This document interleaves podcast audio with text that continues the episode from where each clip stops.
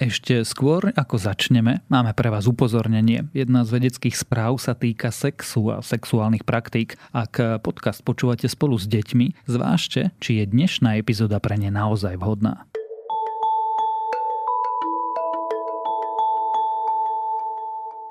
Nové technológie ľuďom naozaj pomáhajú, a to doslova a presne do slova. Vedci teraz spojili implantáty s umelou inteligenciou a dvom pacientkám pomohli rozprávať aj potom, ako z rôznych dôvodov stratili reč. Ja som Tomáš Prokopčák a počúvate Zoom, týždenný vedecký podcast denníka SME. Tento týždeň zistíme, ako technológie obnovili u ľudí reč, dozvieme sa o tragédii mladých tučniakov v Antarktíde a preskúmame sex a ženský orgazmus.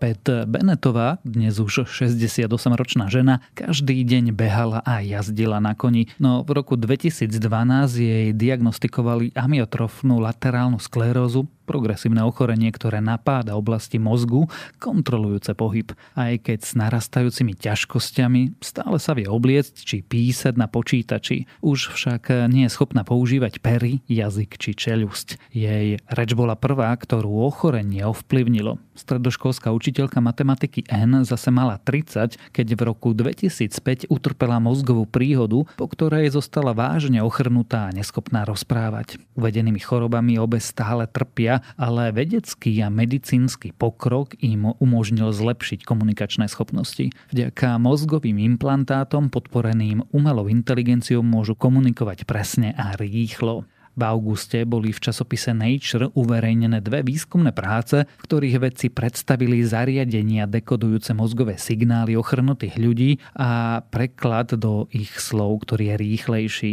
Oba týmy dúfajú, že budú pokračovať vo zvyšovaní rýchlosti a presnosti svojich zariadení pomocou spoľahlivejších dekodovacích algoritmov. Spoluautor jednej zo štúdií, Frank Willett zo Stanfordovej univerzity, hovorí, že ide o vedecký dôkaz konceptu, nie o skutočné zariadenie, ktoré by ľudia mohli používať v každodennom živote. Vníma to však ako veľký pokrok smerom k obnoveniu rýchlej komunikácie pre ľudí s ochrnutím, ktorí nemôžu hovoriť. Pre účely výskumu chirurg implantoval do Bennettovej mozgu v oblastiach kľúčových pre reč 4 senzory veľkosti pilulky. Tie sú pripojené k jemným zlatým drôtom, ktoré prechádzajú cez podstavce priskrutkované k lebke, ktoré sú potom káblom pripojené k počítaču. Keď Bennettová prikáže svojim perám, jazyku a čelusti, aby vydávali zvuky pre vytvorenie slov, algoritmus dekoduje informácie vychádzajúce z jej mozgu. Systém je trénovaný na to, aby vedel, aké slová majú prísť pred inými a ktoré fonémy tvoria aké slová. Ak by niektoré z nich boli nesprávne interpretované, vie ich ešte dobre odhadnúť. Po 4 mesiacoch tréningu softvér dokázal prekladať mozgovú aktivitu doslov na obrazovke rýchlosťou 62 slov za minútu, čo je asi 3-násobok rýchlosti predchádzajúcej technológie.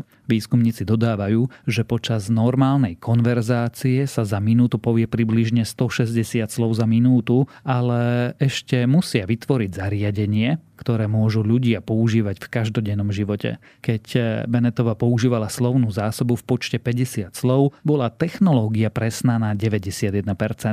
Presnosť však klesla na zhruba 76%, keď použila slovnú zásobu s 125 000 slovami. V štúdii z Kalifornskej univerzity v San Francisku vedci zvolili iný spôsob. Signály dekodovali pomocou viac ako 250 papierovo tenkých elektród implantovaných na povrch mozgu 47-ročnej N. Elektródy zachytávajú mozgové signály, ktoré by, nebyť mŕtvice, prechádzali do svalovanených pier, jazyka, čelustia, hrtana, ako aj do jej tváre. Lekári jej tiež na hlavu pripevnili port pre kábel, ktorý prenáša mozgové signály do počítača. Ani táto technológia tak nie je bezdrôtová, aby ju mohli začleniť do každodenného života. Na obnovenie Aninho hlasu použili algoritmus náhrávky jej prejavu na vlastnej svadbe. N tak bola znovu schopná prehovoriť skrze digitálneho avatara, doplneného o jej vlastné výrazy tváre a hlas. Na základe mozgových signálov digitálna animovaná postavička vedela našpúliť pery alebo vyjadriť smútok či prekvapenie. Systém dosahoval 78 slov za minútu a robil menej chýb ako predchádzajúce metódy. Priemerná presnosť bola približne 75%, keď sa používala slovná zásoba v počte 1024 slov. Súčasná technológia umožňuje niektorým ľuďom s motoricko-neurónovými ochoreniami uložiť svoj hlas skôr, ako sa im stratí, a potom pomocou očí vyberať na obrazovke slova alebo písmená, ktoré chcú povedať. To však môže byť časovo náročné. Pred tým, ako budú nové technológie vhodné na klinické použitie, budú potrebovať mnoho zlepšení. Je napríklad potrebné, aby išlo o plne implantovateľný systém bez viditeľných konektorov alebo káblov. Obe účastníčky navyše mohli stále do určitej miery pohybovať tvárovými svalmi a vydávať zvuky a oblasti súvisiace s rečou nemali poškodené. Počítačový neurolog Christian Herff z Maastrichtskej univerzity aj upozorňuje, že to nemusí byť prípad každého pacienta. Úvodník vydaný spolu s výskumami tiež upozorňuje, že systémy zatiaľ zostávajú príliš komplikované, aby s nimi pracovali opatrovatelia v domácom prostredí bez rozsiahleho školenia a údržby. Kryha, ktorá mala ešte mesiace slúžiť kolónii, sa začala rozpadať. V priebehu mesiaca sa úplne roztopila a v ľadovej vode pri Antarktíde skončilo takmer 10 000 mláďat tučniaka obrovského. Nemali ešte vyvinuté vodeodolné perie, ktoré ich chráni pred chladom v oceáne. Mláďatá s veľkou pravdepodobnosťou zamrzli alebo sa utopili. V minulom roku bolo v Antarktíde na prelome zimy a leta rekordne málo morského ľadu. Niektoré kolónie tučniakov sa preto nedokázali úspešne rozmnožiť. Autori štúdie vo vedeckom časopise Communications, Earth and Environment to označujú za katastrofálne zlyhanie. Tento rok je morského ľadu v Antarktíde ešte menej ako v lani o tomto čase, napriek tomu, že je tam teraz zimné obdobie. Tučniaky obrovské, ktoré žijú iba v Antarktíde, majú vďaka lokalite svojho obydlia v niečom veľkú výhodu. Keďže kontinent nie je dlhodobo obývaný ľuďmi, tučniaky nikdy nečelili rozsiahlemu lovu, ohrozoval ich nadmerný rybolov, ľudia pre ne jednoducho neboli takí nepriatelia ako pre iné druhy. No vplyv ľudskej činnosti ich tak či tak dohnal. Dnes sú tučniaky obrovské považované za jediný druh stavovcov, ktorého populácie ovplyvňuje najmä klimatické zmena. 5 kolónií, ktoré žijú v Bellingshausenom mori, skúmali vedci 15 rokov. Využívajú na to satelitné zábery, pohyb kolónií je na nich vidno aj vďaka trusu, ktorý za sebou tučniaky nechávajú a ktorý je vidieť až z vesmíru. Dospelé tučniaky zvyčajne vyskakujú na morský ľad v priebehu marca a apríla, keď sa na Antarktide začína zimné obdobie trvajúce až do októbra. Na ľade si nelietavé vtáky dvoria, pária sa a kladú vajíčka. Mláďata sa liahnu v auguste a v septembri, no dospelé perie sa im nevyvinie skôr ako v decembri. Až potom sa môžu mláďata vydať do vody. Ak sa morský ľad, kde žijú, rozpadne predtým, je to pre ne katastrofa. Minulý rok si vedci z britského antarktického prieskumu všimli, že morský ľad sa začal na niektorých miestach lámať už koncom októbra. Do decembra 4 z 5 sledovaných kolónií opustili hniezdiska. Keďže mláďata ešte neboli pripravené na dlhé cesty ani na plávanie v ľadovom oceáne, vedci predpokladajú, že uhynuli.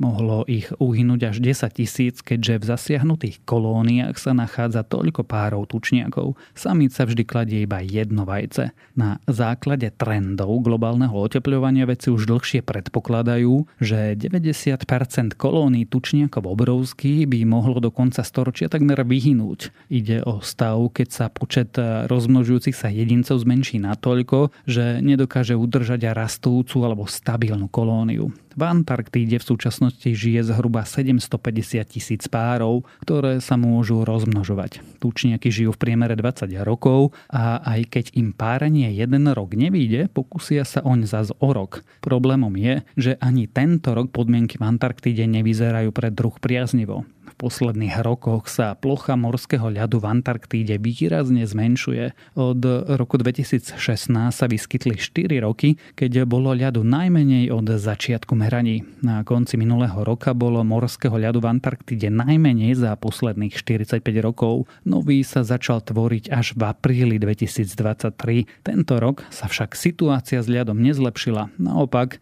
jeho ešte menej.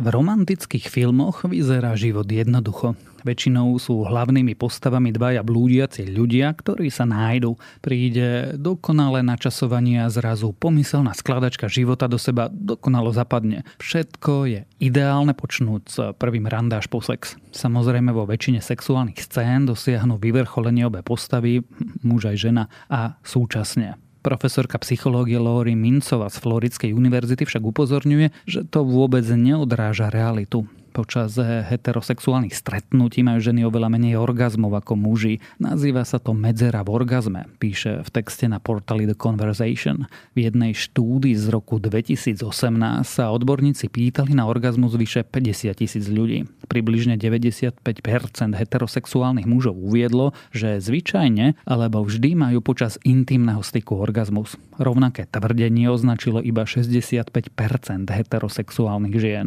Najmenej 92% žien dosahuje orgazmus pri masturbácii. Zároveň majú ženy viac orgazmu vtedy, keď sú vo vzťahoch, než počas príležitostného sexu. V štúdii, na ktorej sa zúčastnilo 12 000 vysokoškolákov, iba 10% žien uviedlo, že majú orgazmus počas prvého sexu s novým partnerom. Ďalších 68% uviedlo, že majú orgazmus počas sexu, ku ktorému dochádza v dlhodobom vzťahu. Ženy majú tiež viac orgazmu vtedy, keď majú sex iný ženami. V jednej štúdii 64% bisexuálnych žien uviedlo, že zvyčajne alebo vždy majú orgazmus, keď sú s inými ženami. Psychologička hovorí, že často ide o nenaplnenie ženských potrieb. Dodáva, že väčšina žien potrebuje k orgazmu stimuláciu klitorisu. Podľa nej to dáva zmysel, keďže klitoris a penis pochádzajú z rovnakého druhu tkaniva. Navyše oba orgány sú pretkané nervovými zakončeniami citlivými na dotyk a erektilným tkanivom. Do toho sa pridávajú kultúrne posolstva, ktoré hovoria o nadradenosti pohlavného styku. Nespočetné množstvo filmov, televíznych relácií, kníh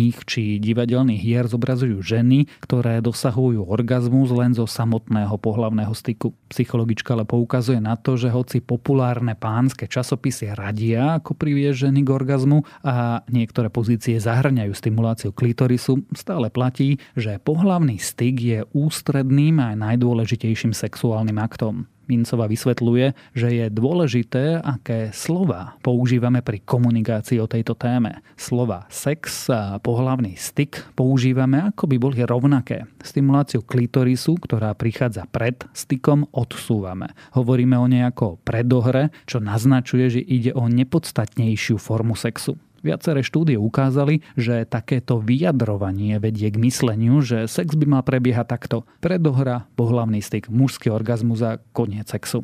Expertka tvrdí, že v tejto verzii sexu je úlohou muža poskytnúť žene orgazmus tým, že vydrží dlho a tvrdo prirážať. Preto nie je žiadnym prekvapením, že ženy počas pohlavného styku predstierajú orgazmy, aby ochránili ego svojho partnera. Nečudo, pretože výskum zistil, že muži sa cítia mužnejšie, keď ich partnerka dosiahne orgazmus. Štúdie naznačujú, že 53 až 85% žien priznáva predstieranie orgazmu. Niektoré výskumy naznačujú, že väčšina žien ho predstierala aspoň raz v živote. Podľa psychologičky existuje nádej, že časom sa medzera v orgazme zmenší, prípadne odstráni. Významnú úlohu v tomto procese zohráva vzdelávanie. Priznáva však, že táto cesta nebude jednoduchá. Ženy by mali vedieť, že majú právo na potešenie, ale aj na to, ako ho dosiahnuť. Psychologička tiež pripomína, že keď hovoríme o rovnosti pri orgazme, nejde len o kvalitný sex. Tvrdí, že podľa jednej štúdie pocit oprávnenosti na potešenie zvyšuje schopnosť žien hovoriť s partnerom o tom, čo v intimnej oblasti chcú, ako aj ich schopnosť sexuálne sa chrániť. výskum naozaj zistil, že pocit oprávnenia na sexuálne potešenie zvýšil dôveru žien v to,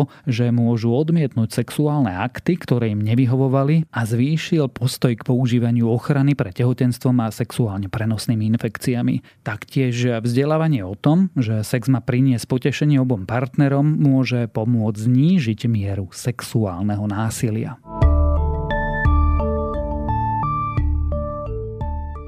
Ďalšie zaujímavé správy z vedy. Zdá sa, že príčina smrti ľudí v Pompejach mohla byť iná, než sa pôvodne predpokladalo. Vedci sa domnievali, že antických obyvateľov zabil pyroklastický prúd a ohromné mraky popola, ktoré ich zadusili. Nový výskum naznačuje, že umrieť mohli náhle, keď sa ich telesné tekutiny jednoducho vyparili. Prapredkovia ľudí mohli pochádzať z Európy, nie z Afriky. Presnejšie spoloční predkovia ľudí a vyšších primátov, ktorí žili pred takmer 9 miliónmi rokov, sa mohli vyvinúť v Európe a až následne migrovať do Afriky, kde vznikol rod Homo. Naznačuje to nový výskum pozostatkov Andalovius Turcae z dnešného Turecka, ktorý vykazuje znaky typické pre skorých homininov. Mravce vedia predvídať dopravné zápchy a pokúšajú sa im vyhnúť. Vedci to experimentálne overovali s krmítkami a sledovali, ako budú hladné mravce reagovať. Ich správanie pripomínalo ľudské rozhodovanie. Ak chceme vo vesmíre nájsť mimozemšťanov, mali by sme sa zamerať na rôzne anomálie. Nová štúdia navrhuje pri skúmaní spektier sledovať a vyhľadávať zvláštnosti v dátach. Tie by nám mohli odhaliť rôzne dosiaľ neznáme biosignatúry. A ak vás práve z vedy zaujali, viac podobných nájdete na weboch tech.sme.sk a primar.sme.sk.